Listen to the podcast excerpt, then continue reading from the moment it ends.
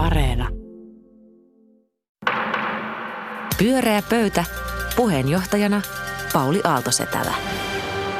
Sateisen päivän pyöreä pöytä on jälleen koolla ja studiossa Hilka Olkinuora, Mika Pansari ja Anu Koivunen. Tervetuloa. Kiitos. Kiitos paljon.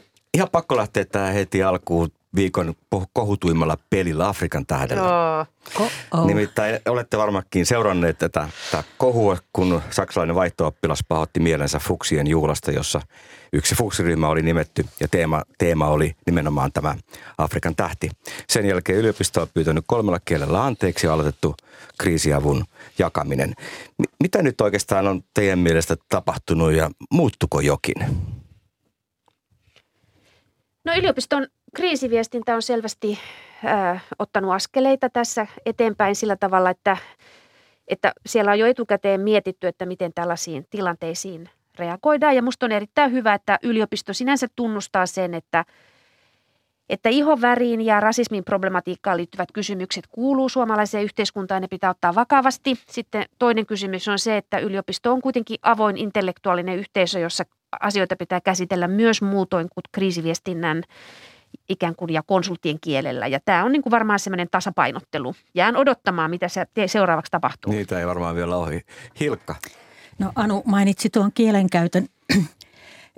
Mä kans, kun sanojen kanssa teen työtä, niin, niin olen ajatellut sitä, että kun edustan sitä muutaman miljoonan kokoista ikäluokkaa, joka ensimmäiset matkansa Amerikkaan teki silloin, kun African Americans itse sanoivat, että he ovat Negroes. Ja tämä sana sitten tuli yli Atlantin muodossa neekeri. Ja nigger oli sitten se nekru, se haukkusana.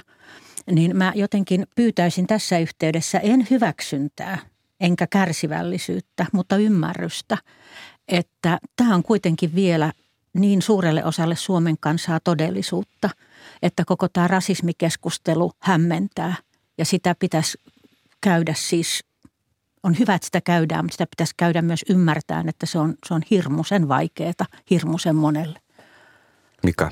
Suomessa on epäilemättä rasismia aika paljon kansainvälistä tutkimustenkin mukaan, mutta minusta on niin kuin aika loputon tie, jos kaikkia mediatuotteita aletaan arvioimaan tällä rasismikortilla, että esimerkiksi Mustanaamio-lehti, Mustanaamio-lehti tai Mustanaamio-sarjakuva, joka tulee joka päivä Iltasanomissa, niin pitäisikö se esimerkiksi kieltää? Se on hyvin rasistinen. Siinä on ihan selvästi heimopäälliköt on ihan eri luokkaa kuin tämä vaaleaihoinen Mustanaamio.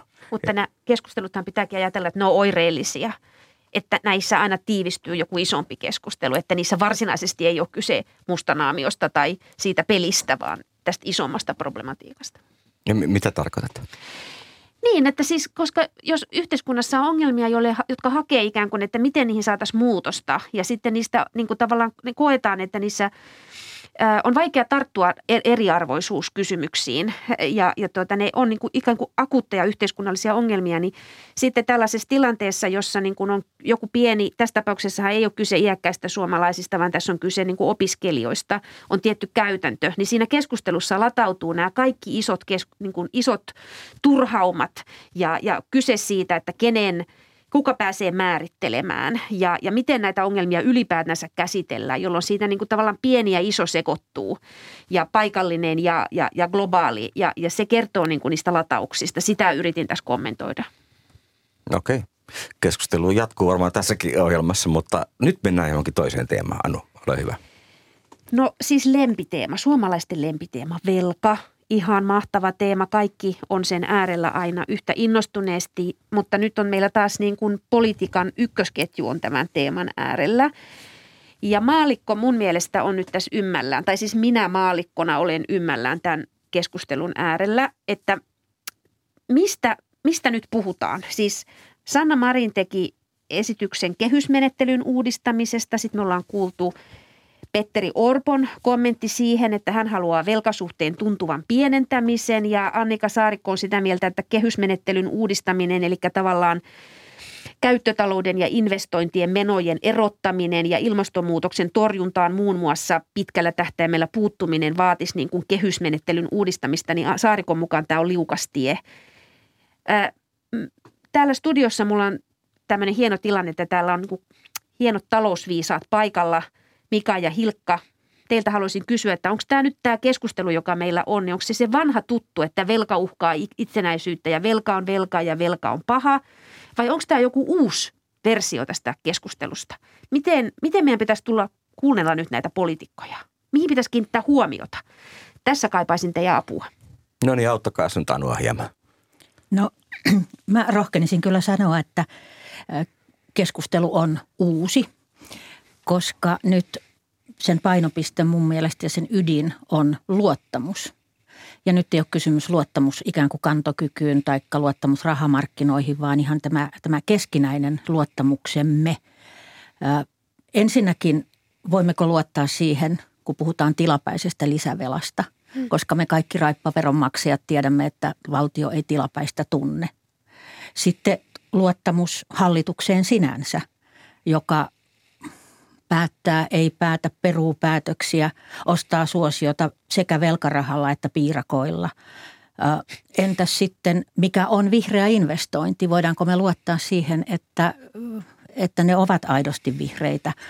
Muistamme Sipilän, joka teki tulevaisuusinvestointeja mistä tahansa. Neljänneksi, mikä on investointi ylimalkaan, koska sehän investoina osittain kytkeytyy myös käyttömenoihin, varsinkin julkisella puolella. Ja sitten viimeksi, jonka olen myöskin kuullut, on tämä, että luotammeko pääministeriin, koska hän tässä alustuksessaan sanoi siellä talous, talouden pelastuskurssilla, niin hän sanoi, että on, on aika puhua Suomen talousjärjestelmästä. Mm. Ja sillä punavihreällä maineella, joka hänellä on, niin totta kai ihmisiä kiinnostaa, mm. että, että anteeksi, aiotaanko tässä seuraavaksi tehdä talousjärjestelmälle jotain. Tämä on minusta luottamuskysymys. Tuosta, ja, tuosta muuten Anu tietää, että, että kysytään talousviisalta, että kysymyksiä tuli paljon enemmän kuin vastauksia. Se on hyvä mutta, merkki aina keskustelussa. Mutta minusta tässä Annika, Annika Kehys Saarikko kyllä sivulauseessa kertoi tämän pääasian, kun hän esitti tämän luottamuksen kynnyskysymykseksi. Ja se jakaa kansan varmaan aika lailla kahtia. Mika? Niin taas ekonomistina mä koen tämän ikivanhana keskusteluna. En viitsi edes seurata niitä vastakkainasettelua, koska tiedän etukäteen, mitä demarit sanoo, mitä kokoomus sanoo. Ja ehkä mä oon tässä pikkasen kyllä niin kuin kokoomuksen puolella, puolella siinä mielessä, että jokainen hallitus voi itse määritellä ne kehyksensä, että mitä varten hallituskauden sisällä pitäisi niitä kehyksiä uudelleen ruveta määrittelemään. Mutta se, se kysymys siitä investointien – mitä on investoinnit, se on ihan oikeasti kauhean fundamentaalinen kysymys, että mm. kansantalouden tilinpidossa kulutuksesta on esimerkiksi koulutus ja investointi on esimerkiksi sotilaskoneiden hankinta, joka on musta ihan nurinkurista. Musta pitäisi olla täysin toisinpäin. Eli on tosi vaikeaa määritellä, mikä tätä on.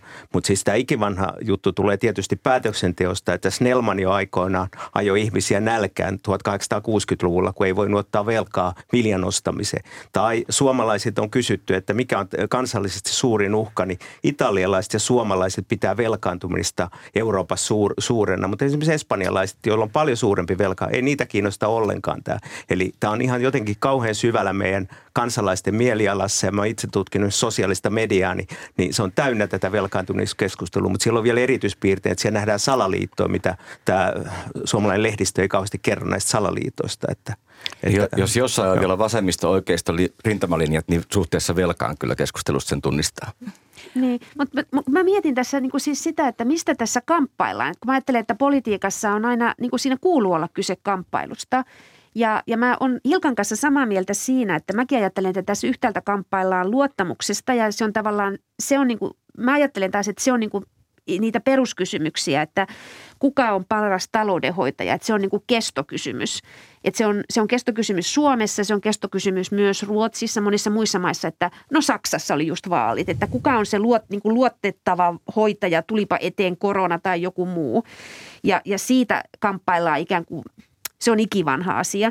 Mutta sitten niin kuin se, että mua kiinnostaa se, että onko tässä, se liittyy tähän käyttötalous- ja investoinnit, joista on puhuttu niin kuin siitä asti, kun ne oli ne Antti Rinteen tulevaisuusinvestoinnit ja, ja se, että minkälainen... Tuota, ne olikin palkkoja ja Niin, ja just näin, että, että ammatti, am, am, ammattioppilaitoksen opettajien palkat. Mutta minua kiinnostaa se, että onko, miten tässä, keskustellaanko tässä ollenkaan siitä, että mihin valtion varoja pitäisi käyttää – Onko, siinä niin kuin, onko, onko tästä tällaista substantiaalista keskustelua vai onko tämä vaan ikään kuin sitä paljonko? Että, et, koska siis mehän ymmärretään, että jos sanotaan supistus ja su, niin kuin, olikohan Antti Häkkänen sanoi A-studiossa, niin kuin, että jotenkin toisti sitä, että tämmöisessä niin kuin niuk, niukkuuden tilanteessa, niukkuuden tilanteessa, niukku, niin sehän tarkoittaa jotakin leikkaamista, josta sitten taas ei puhuta. Että mä niin kuin kaipaisin tähän jotain lukuapua.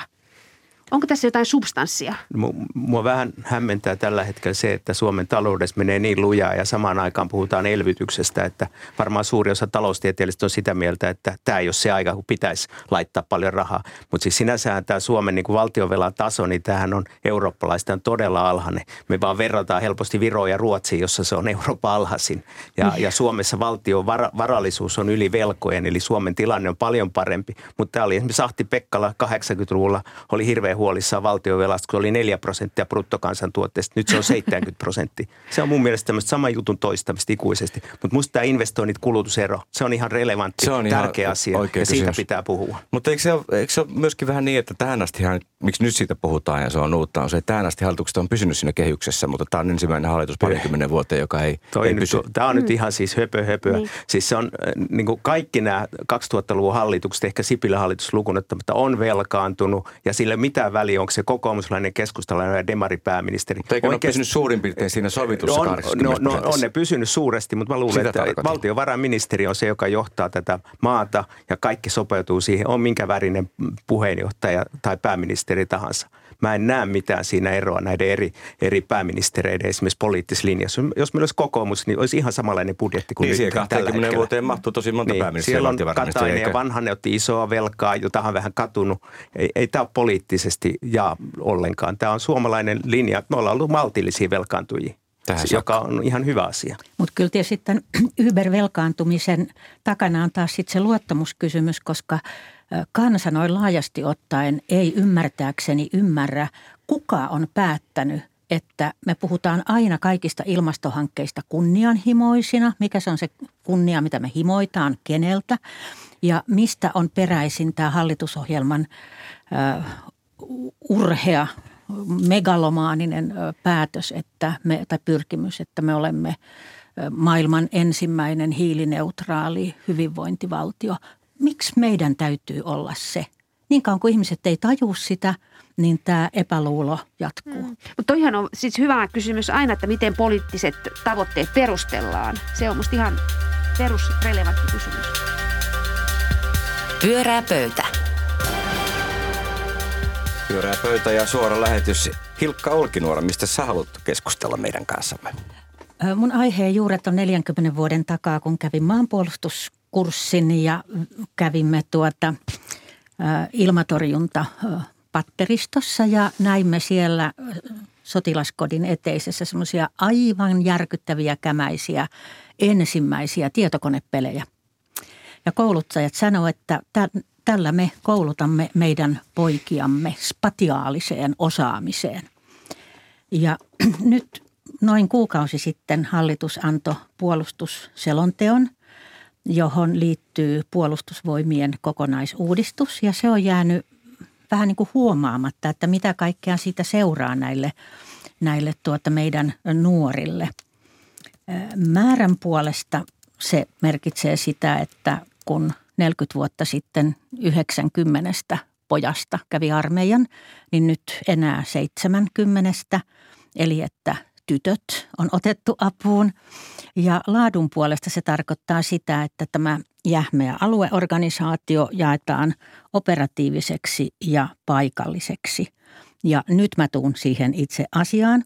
Eli nämä paikalliset joukot ovat liikkuvia, harrastavat tai siis toimivat hybridisodankäynnissä ja sillä on yllättävä seuraus. Kunnottomatkin pääsevät kunniaan. Pleikkaripojat ja koodaritytöt ovat tervetulleita. Enää ei tarvitse juosta 2900 metriä, eikä, eikä tarvitse murehtia sitä, että kun te ette osaa hiihtää eikä uida. Eli nyt on ihan jees olla B-luokan ihminen. Ja sitten tähän vielä ihan kermavaahdoksi kakun päälle. Rukin kurssijohtaja sanoi viimeisimmässä puheessaan, että upseerikokeilaan tulee olla armollinen itselleen. Herra jestas, miten meidän nyt käy? Mikä on hyvin puolustusvoimat myönteinen keskustelija aina ollut, niin mitä nämä kuulostaa, nämä uudistukset? No joo, mä olin itse sotilaana, mä olin fyysisesti, kyllä pärjäsin Cooperissa hyvin, mutta älylliset ominaisuudet ei riittänyt sillä uralla kovin pitkälle. Tota, mä, mä itse niin kuin, mä olen pitkään seurannut, mitä Varusmiesliitto sanoi, ja Varusmiesliitto on ollut todella aikansa edellä. Ne on korostanut sitä, että mm. valitaan parhaita ihmisiä molemmista sukupuolista ja tunnistaa se, että tulevaisuuden sotilaan tehtävät on aivan erilaisia kuin ne on ollut toisessa maailmansodassa. Ja musta on tosi hyvä suunta, suunta mutta mä toivoisin, että sit puolustusvoimat tunnistaa myös niitä muita riskejä, mihin, mihin ne voisi myös osallistua. Että kyllä meillä on terveysturva turvallisuus olisi semmoinen asia, johon mä toivoisin, että voisi mennä. Ehkä jollain lailla mä tiedän, että tämä on hyvin herkkä asia, poliisin ja armeijan rajalinja on erittäin tarkka, mutta jos meillä on riittämättömästi poliiseja, niin miksei me voida osa niistä tehtävistä siirtää puolustusvoimille, kaikkea mm. tämmöistä, että hajotettaisiin niitä siiloja enemmänkin. Mutta musta, niin tehtäisiinkin. Niin varmaan tehdään, mutta mä en ymmärrä sitä, tai että miksi tarttu niin kuin jäljittämistyössä, niin miksei me otettu puolustusvoimia käyttöön, mitä varten terveysala itse joutuu hoitamaan tämän jäljitystyön, koronajäljitystyön, ne on musta kummallisia juttuja. Mä toivoisin, että siellä oikeasti uudistetaan. Mä en ole ihan varma, että maavoimien komentaja sanoi, että jos päässä ei ole vikaa, niin se riittää, niin se on musta aika, aika vitsikkäästi sanottu. Ehkä näin. Toi terveysturvallisuuskysymys on tosi, toi on niin kuin musta taas pyöreästä pöydästä loistava, lo, lo, loistava konkreettinen ehdotus. Mä näen niin kuin kans tuossa ison, ison tota, tämmöisen teeman, jota, jota kautta voisi ymmärtää tätä niin kuin laajaa turvallisuuskäsitystä. Mä en ole ollenkaan huolissani. Mun ymmärtääkseni meillä ollaan hankkimassa aseistusta, jota sitten toivottavasti osaa, on niin kuin osaavia käyttäjiä sille kaikille Näin uudelle kalustolle. Toivoa, että tuota, ja, ja mä oletan, että siihen kuitenkin ikään kuin tar- koulutetaan erikois, erikoisosaajat, että tämä laaja turvallisuuskäsitys e-, e-, edellyttää laajaa osallistujajoukkoa. Mun mielestä iso, iso kysymys on se, että, että millä tavalla – ikään kuin tästä voidaan julkisesti keskustella. Että musta se on ihan oireellista, että siitä puolustusselonteosta ei ole mitään suurta keskustelua, koska se on tavallaan niin jotenkin fundamentaali ja iso aihe. Että se on niin kuitenkin suomalaisuuden kertomuksen ytimessä, meidän rajat ja puolustus ja itsenäisyys ja kaikki näin, mutta että mikä se on se – ja Mutta miten siitä voitaisiin puhua? Ei tarkoita, että tämä teema on ollut jotenkin vaikea tai sellainen, tästä ei olisi voinut puhua. Ei vaan siis, että koko... Niin, löytänyt sitä. Niin, mutta ei, mä ajattelen vaan, että siinä ei ole niin mitään uutista, mutta että siis että siitä on myös hankala jotenkin, koska eihän niistä yksityiskohdista jostain aluepuolustuksesta, niin eihän sitä voida julkisuudessa hirveästi sanoa. Että ne on semmoisia periaatteellisia kysymyksiä, vai mitä? No kyllä niistä aika avoimesti puhuttiin nimenomaan tästä uudesta niin organisoitumismallista ja Kiina nousi ensimmäistä kertaa esille. Kyllä mun mielestä keskustelu käytiin, mutta tämä Hilkan pointti ei ole ollut esillä. Niin mun nyt? mielestä se, mitä tämä tekee siis suomalaisen minäkuvalle, suomalaisen miehen itsekuvalle ja sitten vielä Lottien perillisten itsekuvalle, niin se on aika tärkeää, että mehän ollaan myös puhuttu aika paljon siitä, että nyt kun ollaan siirrytty tähän etäsodankäyntiin, hybridisodankäyntiin, droneihin, eli kaikki tappaminen tapahtuu etäältä – mitä mm. se tekee. Mitä tekee se, että, että nämä miehiset rituaalit, tetsaaminen ja, ja, ja kärsiminen kirkkiksellä, mitä, mitä se on merkinnyt. Ja, ja kyllä kai tämmöiset keskustelut tar- tarvitsee sen miinan, johon astua. Jos ajattelee, että Ruotsihan lopetti asevelvollisuuden 2010, neljän vuoden päästä tuli Krim, niin niillä oli neljän vuoden päästä jälleen tosin tämmöinen kutsuttava armeija. Että et ei, ei, ei me niin kuin lämpimiksemme näistä puhuta, että kyllähän aina joku syy täytyy olla. Ja se, joka mua nyt erityisesti kiinnostaa tässä on se, että 2000-luvulla naisia on tullut vapaaehtoisena aika lailla tuhat per vuosi. Tämä vuosi oli ennätysvuosi, 1600. Ja armeija, puolustusvoimat tykkää tästä kovasti, perustelee sitä niin, että – se lisää yhteiskunnallista vaikuttamista, puolustustahtoa ja tasa-arvoa. Niin, mutta, näin kauniisti. Mutta ajatteliko sä, että ne on lottien perillisiä? Tämä ehkä mulla särähtää nyt korvaa aika lailla, koska mä ymmärtäisin, että siellä on niin kuin tosi paljon juuri tällaisia hybridisodan käynnistä ja muuten kiinnostuneita. Niin, hei, aseellisessakin palveluksessa. Aseellisessa palveluksessa, niin. Osittain sanoin sen ajatellen meidän kolmatta ja viimeistä okay. puheenaihetta. Mä olin itse aikana, niin siitäkin on se kohta 40 vuotta semmoisessa komiteassa, jonka piti, naisista koostuneessa komiteassa, jonka piti pohtia naisten puolustustietämyksen lisäämistä. Ja me päädyttiin kyllä suosittelemaan sen tyyppistä valmius kasvatusta, joka nyt onkin, johon liittyy siis kriisinhallinta hyvin laajasti. Ja näille naisten valmiuskursseillehan on leireille, niin on, on tungosta jonoa. Se, mitä mä ajattelen, että mikä voisi olla iso muutos, olisi nyt kun meillä ollaan keskusteltu Afganistanista, niin tämä kysymys näistä veteraaneista, että ketkä ovat suomalaisia, että kun mä mietin tätä, että mikä on se ikään kuin suomalainen maskuliinisuus ja sen sidokset ikään kuin so- so- sotilaana olemiseen tai sodankäyntiin, niin tämä ehdotus, jonka Tommi Nieminen, jota olemme aikaisemminkin täällä pyörässä pöydässä usein ylistäneet, niin teki tämän ehdotuksen, että linnaan, linnaan mm, mm. veteraanien rinnalle, niin se olisi mun mielestä iso, mm. iso, iso ele ja se olisi tuota, li, li, liittäisi jotenkin sen koko perinteen tähän aikaan. Mutta mut pitäisikö myös puhua rahasta? Että se, että me lähdetään näille uusille alueille, niin tarkoittaa, että tarvitaan lisää rahaa. Ja mistä sitä vapautuu? Ei puolustusvoimat tule saamaan loputtomasti rahaa kaikkeen mm. tähän kyberpuolustukseen, terveysturvallisuuteen ja muuhun. Ja silloin kyllä tulee mieleen se pikkasen ehkä vanhentunut hankinta, joka, johon nyt käytetään 20 miljardia, eli nämä mm. hävittäjäkoneet. Jonain päivän se tulee puolustusvoimien eteen. Ne ei voi laajentaa toimintaansa ilman resursseja. Nyt maavoimiin pistää rahaa, laivaston pistää rahaa, mm. mutta mä oon huolissani mikä on kampanjoinut hävittäjiä vastaan nyt jo seitsemän vuotta. Mä oon valtion velasta huolissani. Niihin ei riitä se jakamaton varaus, tämä uusi ihana ilmiö. Niin, tämmöinen kummallinen jakovara löytyy niin. 100 miljoonaa johonkin, jos tulee meteli.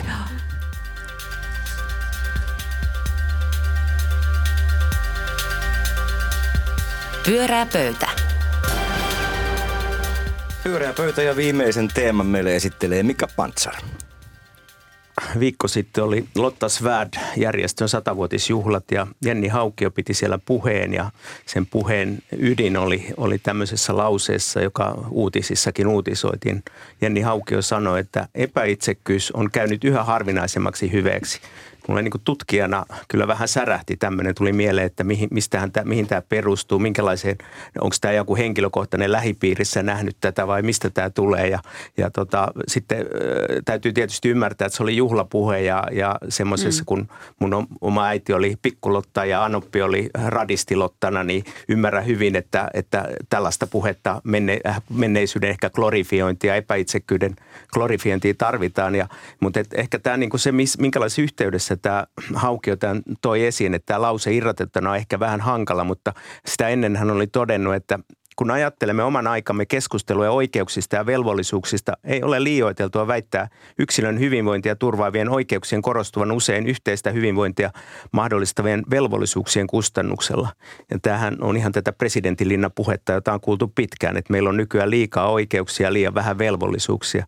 Onks, ehkä, ehkä kuitenkin palataan tähän epäitsekkyys, itsekkyyskysymykseen. Näettekö te, tunnistatteko te jostain, että yhteiskunnan niin itsekkyys olisi kasvanut? Mun mielestä mä en tunnista sitä – ja mä näen sen haitallisena, koska se on vähän itseään toteuttava ennuste. Jos me puhumisen näet haitallisena. Niin, että et, et mun mielestä pikemminkin kannattaisi puhua hyvyydestä ja solidaarisuudesta, jota mä näen paljon ympärilläni ja yhteiskunnassa. Enkä ymmärrä sitä, että ylhäältä päin kerrotaan, että me näemme, te olette tyhmiä, itsekkäitä ja muuta tämmöistä. En, en tykännyt siitä, mutta se pitää tot, totta kai laittaa siihen kontekstiin, mikä on juhlapuhe tuomiokirkossa ja, ja, ja sillä lailla en, en mitenkään Jenni Haukkiota syytä tässä, mutta tutkijana mutta vähän eri mieltä. No niin. Olen eri mieltä. Hilkka. Niin siis sehän itse asiassa Jennin puhe oli, oli saarna. Ja tämmöistä samanlaista saarnaahan ovat nyt sitten pitäneet piispa Teemu aiheena rokotukset ja piispa Antero, Antero Mukka aiheena rokotuspassi. Hänkin sai uuden tittelin ohi mennä. Kyllä, koska sävy on ollut sama. Ehkäpä. Hyvää tarkoittava niin kuin Teemu sanoo, että meidän on puhuteltava näitä vastustajia kärsivällisesti, lempeästi ja lujasti.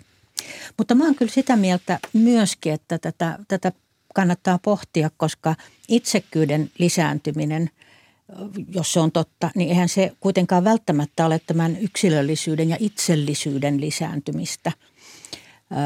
Toki on tutkimusta, jota mä en tähän hätään sitten lähtenyt linkkejä katsomaan siitä, että, että tuota rikkaus merkitsee vähempää empatiaa.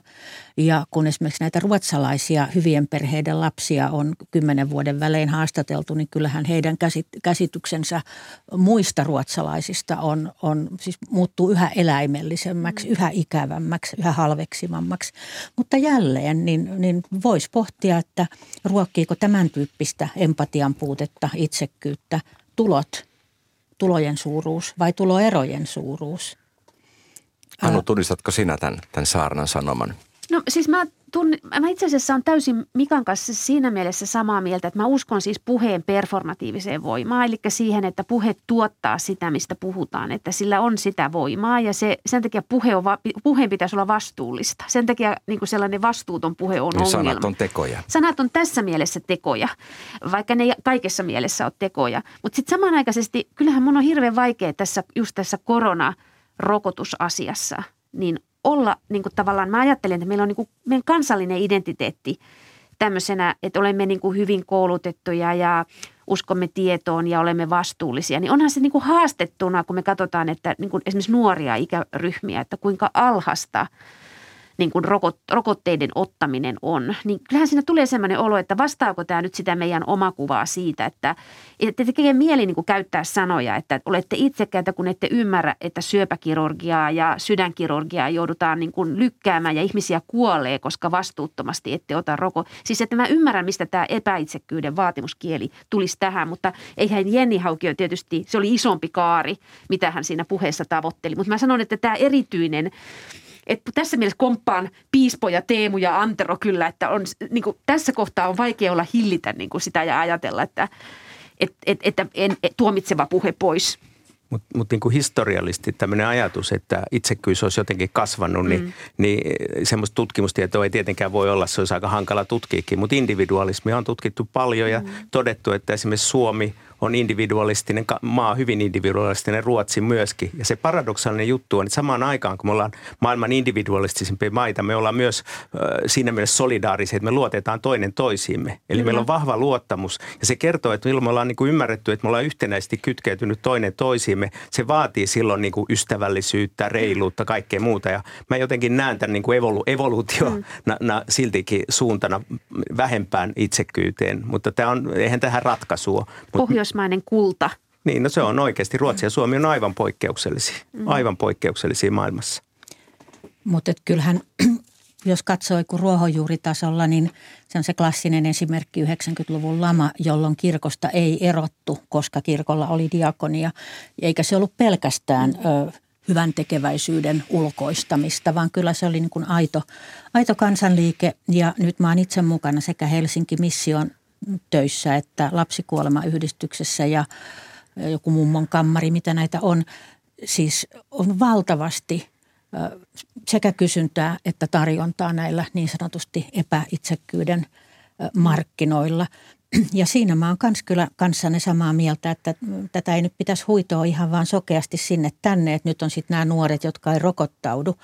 Mutta itse asiassa sekä ne, jotka erosivat kirkosta, kun piispa oli, otti kantaa rokotuksen puolesta, että ne, jotka on mennyt häiriköimään koronapassia edellyttäviin kauppoihin, kummassakin paikassa ovat yliedustettuina yli kolmikymppiset naiset.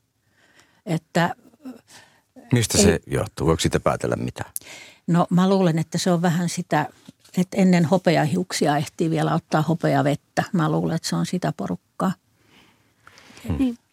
Mik, miksi sitä kutsutaan itsekyydeksi? Se on enemmänkin ehkä harhautunutta mm. ymmärrystä tai jotain muuta. Että en mä niin itsekkyytenä ihan Siis sitä mä, mä näen siinä tämän, tämän tuota, mm. tapahtumaketjun, joka on parhaillaan meneillään. En, ensin ei oteta rokotusta, koska päätän itse. Sen jälkeen ei haluta olla rokotettujen seurassa – koska me olemme oikeauskoisia. Ja nyt ollaan päästy niin pitkälle, että ei suostuta ottamaan vastaan hoitoa rokotetuilta, eli myrkytetyiltä hoitajilta. Ja musta tämä on täsmälleen sama prosessi, minkä näemme esimerkiksi uskonlahkon syntyessä. Että, että sitten kohtaa ei enää voida olla missään tekemisissä vääräuskosten kanssa. Ja, ja tämä minusta kyllä hajottaa sitten sitä yhteisyyttä, jonka jonka mäkin kyllä näen meidän, meidän Suomessa vielä ihan voivan hyvin.